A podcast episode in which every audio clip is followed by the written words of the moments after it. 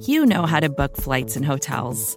All you're missing is a tool to help you plan that unbelievable travel experience. That's why you need Viator. Book guided tours, excursions, and more in one place. There are over 300,000 travel experiences to choose from, so you can find something for everyone. And Viator offers free cancellation and 24 7 customer support for worry free travel. Download the Viator app now and use code Viator10 for 10% off your first booking in the app. Find travel experiences for you. Do more with Viator. What does it take to be an entrepreneur, and how is it changing in our ever evolving business landscape? This is Scott Galloway, host of the Prop G podcast, and an entrepreneur myself. Right now, we've got a special three part series running all about the future of entrepreneurship. We're answering your questions on work life balance, how to raise capital for your business, and more. Because when you're an entrepreneur, it's always important to look ahead at what's to come. So tune in to the Future of Entrepreneurship, a Prop G Pod special sponsored by Mercury. You can find it on the Prop G Pod feed or wherever you get your podcasts.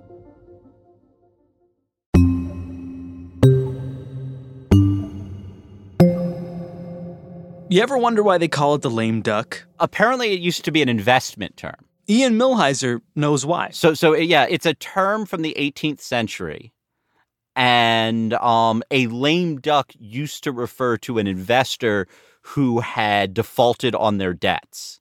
And so, like, the idea was because they have defaulted on their debts, their ability to remain in the market was limited and their powers were diminished.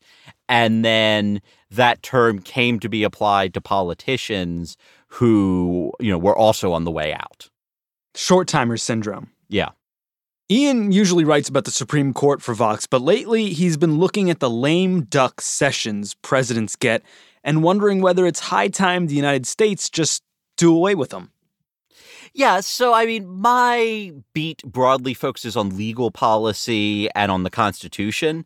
And the US Constitution is very bizarre in how it handles transitions of power. So, two months ago, the American people went to the polls and they said fairly emphatically, we do not want Donald Trump to be president anymore. And yet, here we are more than two months after the election, and Donald Trump is still president. And it doesn't have to be that way. You know, provided that we had the votes to amend the Constitution, it would be very easy to have a much shorter transition period.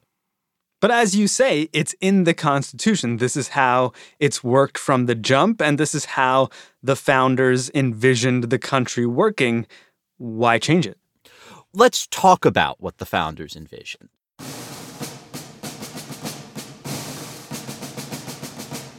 the way that a presidential election was conducted close to the founding of the country is that people would have to travel wherever the, the election was being held, and that itself could be an ordeal if you lived many miles from your county seat. The ballots would be gathered in one place, they'd be counted, but there wasn't telephones, there wasn't even telegraphs. So the only way to get word of how many people in your community voted for who was to send someone, probably by horse and buggy, to a central location to tell them, hey, like, you know, we had this election and 800 people voted for George Washington. So people would have to travel, you know, by horse and buggy, often through swamps, as the South especially wasn't very developed at this point in time. And then once the state knew who had won the election in that state, they'd have to notify the presidential electors. And so word would have to travel to the presidential electors often across swamps by horse and buggy. And then the electors would have to meet, and then Congress would have to meet. And all of this just took a lot of time when you didn't have any way to communicate quickly, when you were traveling on horseback, and when you didn't, in many parts of the country, have like good, reliable roads. So, this nation that I'm describing right now, that doesn't look like what the United States looks like right now. Like, we don't need this big, long period that exists to accommodate the fact that it used to take a really long time to conduct an election.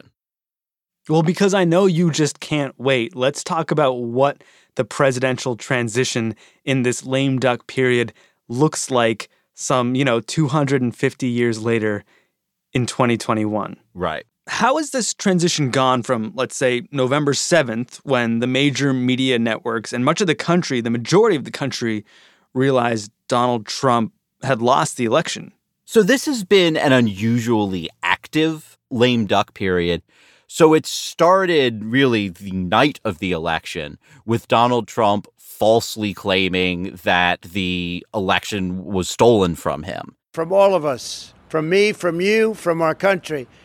This was a fraudulent election. We've had a rush of corrupt pardons. With just four weeks left in his presidency, President Trump late tonight granted 15 pardons and five commutations. Among them, full and unconditional pardons for two congressmen who had been convicted on corruption charges and forced to resign. We've had a major stimulus bill. A standoff between President Trump and U.S. lawmakers has ended with word he has finally signed a U.S. COVID relief and government funding bill. And then we had an insurrection.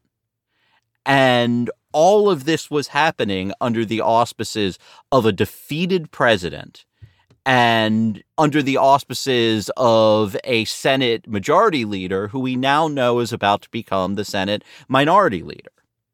Okay, so that was the condensed version. But since this particular lame duck period is the reason you're arguing, you know, the country reconsider the lame duck period altogether, you want to maybe break it down a bit more? Yeah. So, I mean, election night was basically election week this year because it took so long to count the ballots. And so people probably remember there was a while early in election night where Donald Trump looked like he was performing very well because a lot of his ballots were counted before the mail in ballots that overwhelmingly favored Biden. And so if you just looked at the ballots that had already been counted on election night, you might have come away with the misimpression that Donald Trump was winning. And Trump went on TV and decided to feed that misimpression by falsely declaring himself to be the victor. Because of the lame duck period, he then had more than two months to feed this myth that the election was somehow stolen for him. And I think that plays a big role in why we saw the insurrection recently, because it was just two months of this unfiltered propaganda once Trump seemed to accept that he probably wasn't going to stay in office much longer, he then started doling out favors to his cronies, and specifically doling out pardons to people like Michael Flynn, his former national security advisor, or George Papadopoulos, his former campaign manager. And then we had a big fight over two really important bills. One was an almost $1 trillion stimulus package.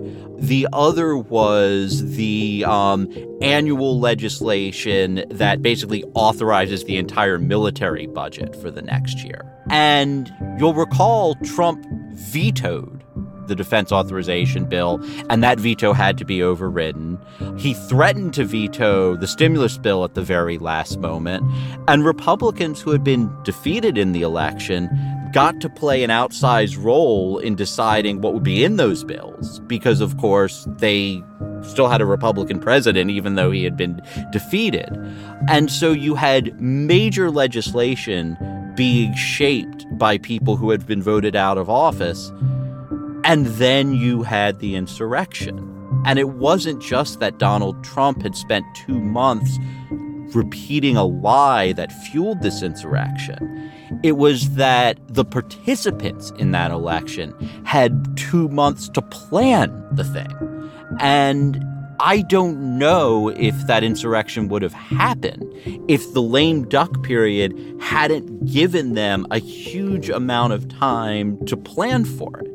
And so this has been a particularly disastrous lame duck period. And a lot of these disasters, I think, could have been averted if it wasn't for the fact that this thing is so long. I mean, we can assume that the insurrection wasn't the founders' intention, but they did build pardons into the Constitution. They did build the ability for the president to veto legislation right. into the Constitution. How much of what the outgoing president has done in the past few months is in total violation of, let's say, you know, the founder's intent, and how much of it is just par for the course on some level. I mean, presidential pardons certainly aren't a new thing. Right. I mean, well, I want to state out front nothing that Donald Trump has done, at least none of the things that he's done in exercising his official powers as president, is unconstitutional. The problem is the Constitution. You know, the, the problem is that the Constitution allows a defeated president to continue to wield power for so long. And so, yes, he does have the power to pardon. That is in the Constitution. The problem isn't that it is unconstitutional for the president to exercise presidential powers after they're defeated. The problem is that the Constitution lets the president exercise these powers. And as bad as the Trump transition has been, this problem of presidents using their power in very shady ways after they are supposed to leave office is not a new problem.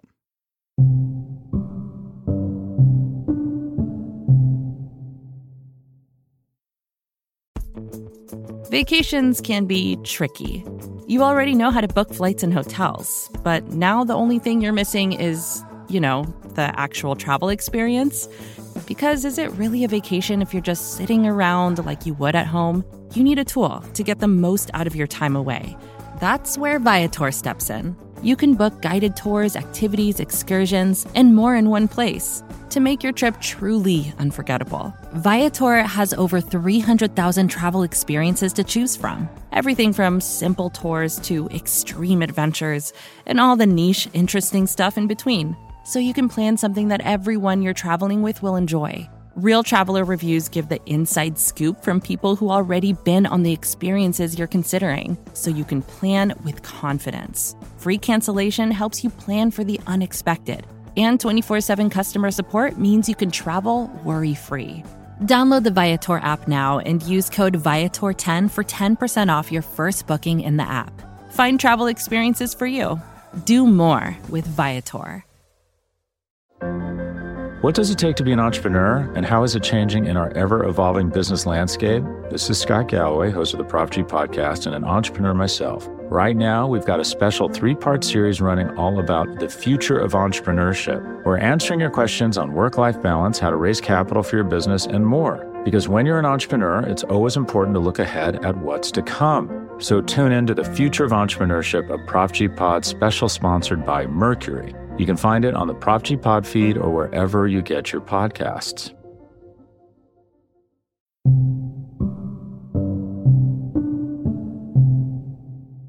Ian, I think, you know, the mistakes of the outgoing president in his lame duck period are pretty fresh on everyone's mind. But you wrote an article up on the website, Vox.com, that points to a few examples throughout history. How many you got?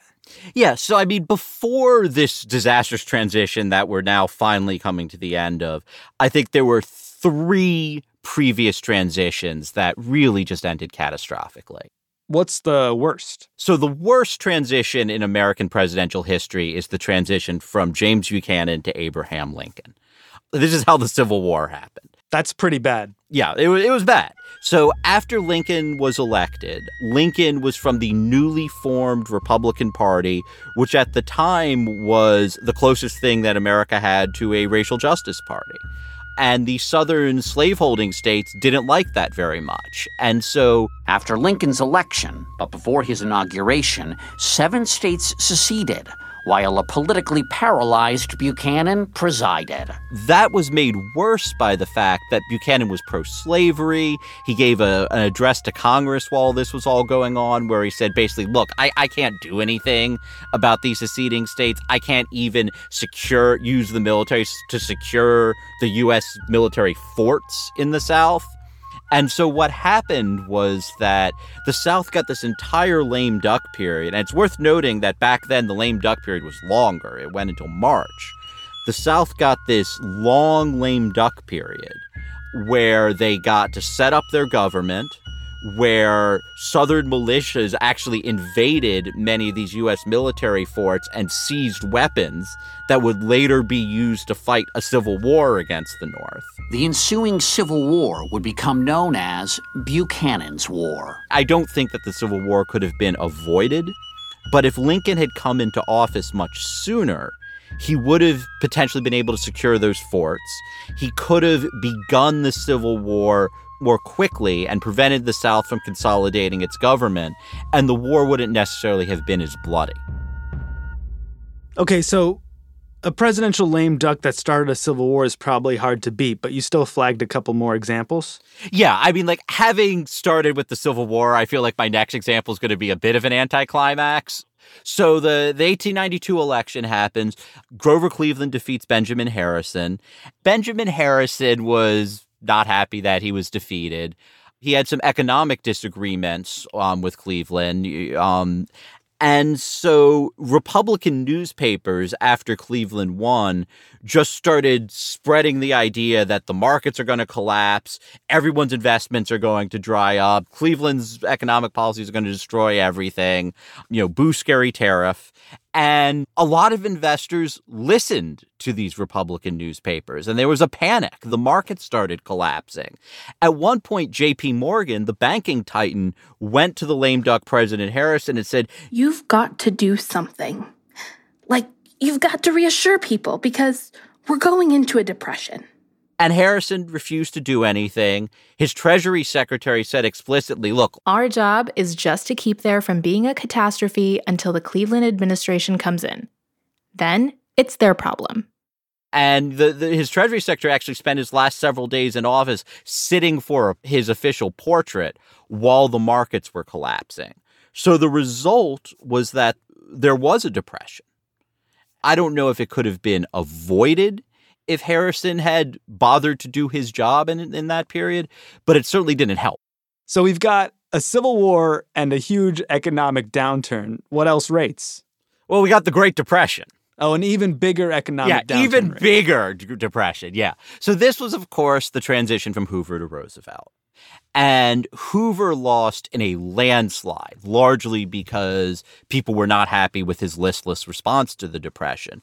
Roosevelt campaigned on what at the time was completely unprecedented. I mean, the type of active government, the regulation, the like the the kind of big federal programs that Roosevelt promised in the New Deal weren't just unprecedented in this period, they were viewed as illegitimate by many of the elites in American society. And one person who viewed them as illegitimate was Herbert Hoover. And so rather than trying to, you know, spending that lame duck period mitigating the depression, Hoover spent it trying to convince Roosevelt to embrace austerity and to abandon the New Deal. It didn't work but it delayed our ability to respond to the Great Depression. And it's worth noting that I mentioned before that it used to be that presidential transitions and congressional transitions happened in March. While the Hoover to Roosevelt transition was going on, I think it was so obvious to the country that this long lame duck period that we had back then was untenable that the 20th Amendment was ratified. It was actually the 20th Amendment that shortened the lame duck period to January. The 20th Amendment, not to be forgotten here, we have as a country come together before to say this lame duck period is problematic, and yet it has continued to be problematic since then. Yeah, I mean, I, I think that there's several problems that are inherent in any kind of lame duck period. You know, one is just that it's anti-democratic. You know, again, Donald Trump was thrown out of office. The American people said, we do not want this guy to be in charge. So why is he still wielding power? The second problem is that when you've been voted out of office and you know you don't have to face the voters again, there's no accountability mechanism. And so you tend to see things like corrupt pardons. You know you you know it can be a time where presidents can push unpopular policies because what do they have to lose if they've already been th- thrown out of office? And then there's another problem which is that other countries don't know how to conduct diplomacy necessarily with with a lame duck president. In the early 1980s two senators proposed shortening the lame duck periods that the presidency would turn over on November 20. Um, Senator Claiborne Pell from Rhode Island was one of the sponsors of this amendment. And one of the reasons that he gave was he pointed to the Iran hostage crisis in, in the late 70s and the early 80s. We continue to face a grave situation in Iran where our embassy has been seized and more than 60 American citizens continue to be held as hostages While this was going on, President Carter was defeated. And the problem was that Carter couldn't effectively negotiate with the Iranians to free these hostages because Carter was on his way out and like Iran didn't even have any way of knowing whether they could trust Carter's successor to keep a deal that they struck with Carter. And Reagan couldn't negotiate with the Iranians because Reagan wasn't president yet. So he wasn't authorized to speak on behalf of the United States. So you had this period where there was a foreign policy crisis going on and there was no one person who was really empowered to speak on behalf of this country.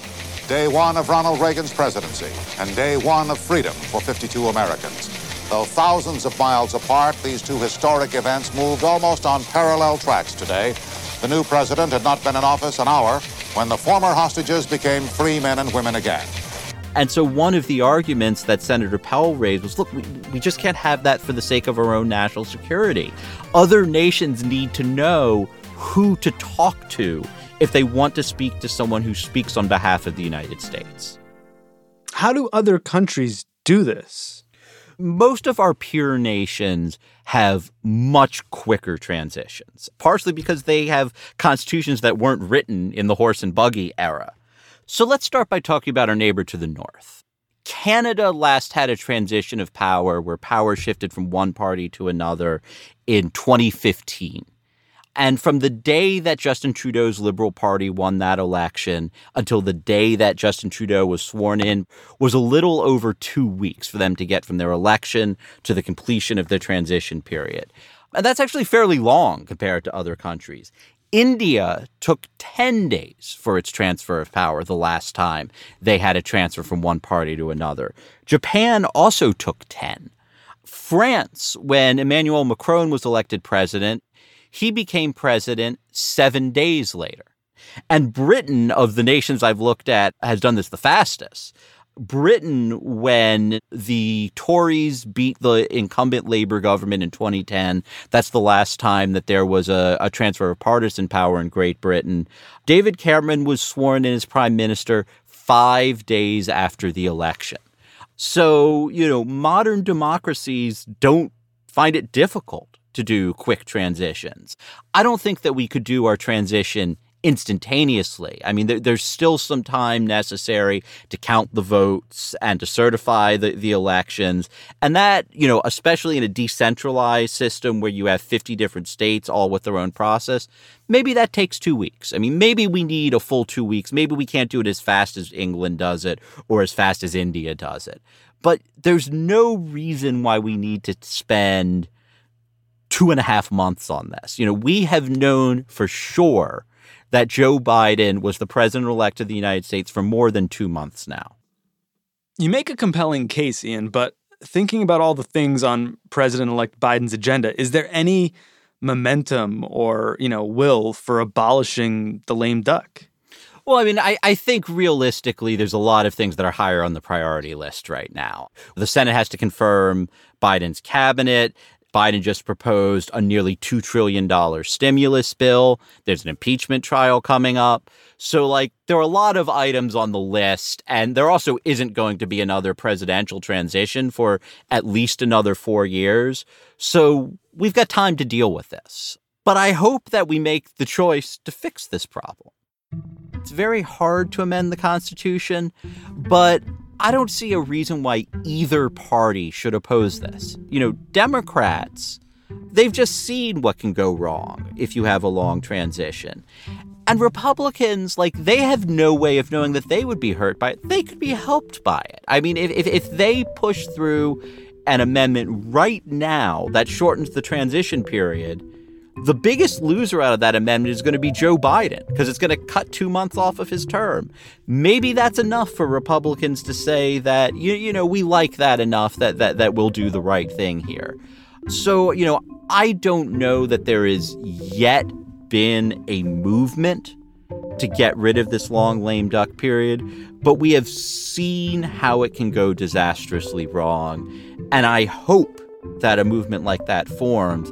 So there's no need to spend this long waiting for a new president to be sworn in ever again.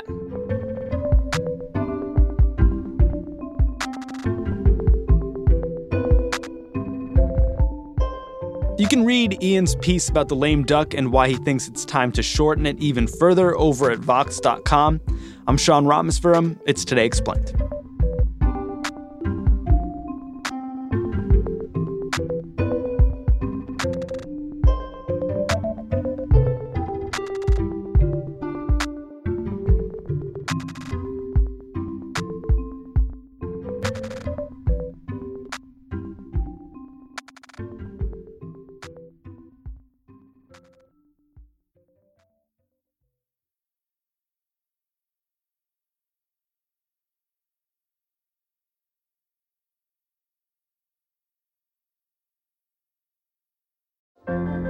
What does it take to be an entrepreneur, and how is it changing in our ever evolving business landscape? This is Scott Galloway, host of the Prop G podcast, and an entrepreneur myself. Right now, we've got a special three part series running all about the future of entrepreneurship. We're answering your questions on work life balance, how to raise capital for your business, and more. Because when you're an entrepreneur, it's always important to look ahead at what's to come. So tune in to the Future of Entrepreneurship, a Prop G Pod special sponsored by Mercury. You can find it on the Prop G Pod feed or wherever you get your podcasts.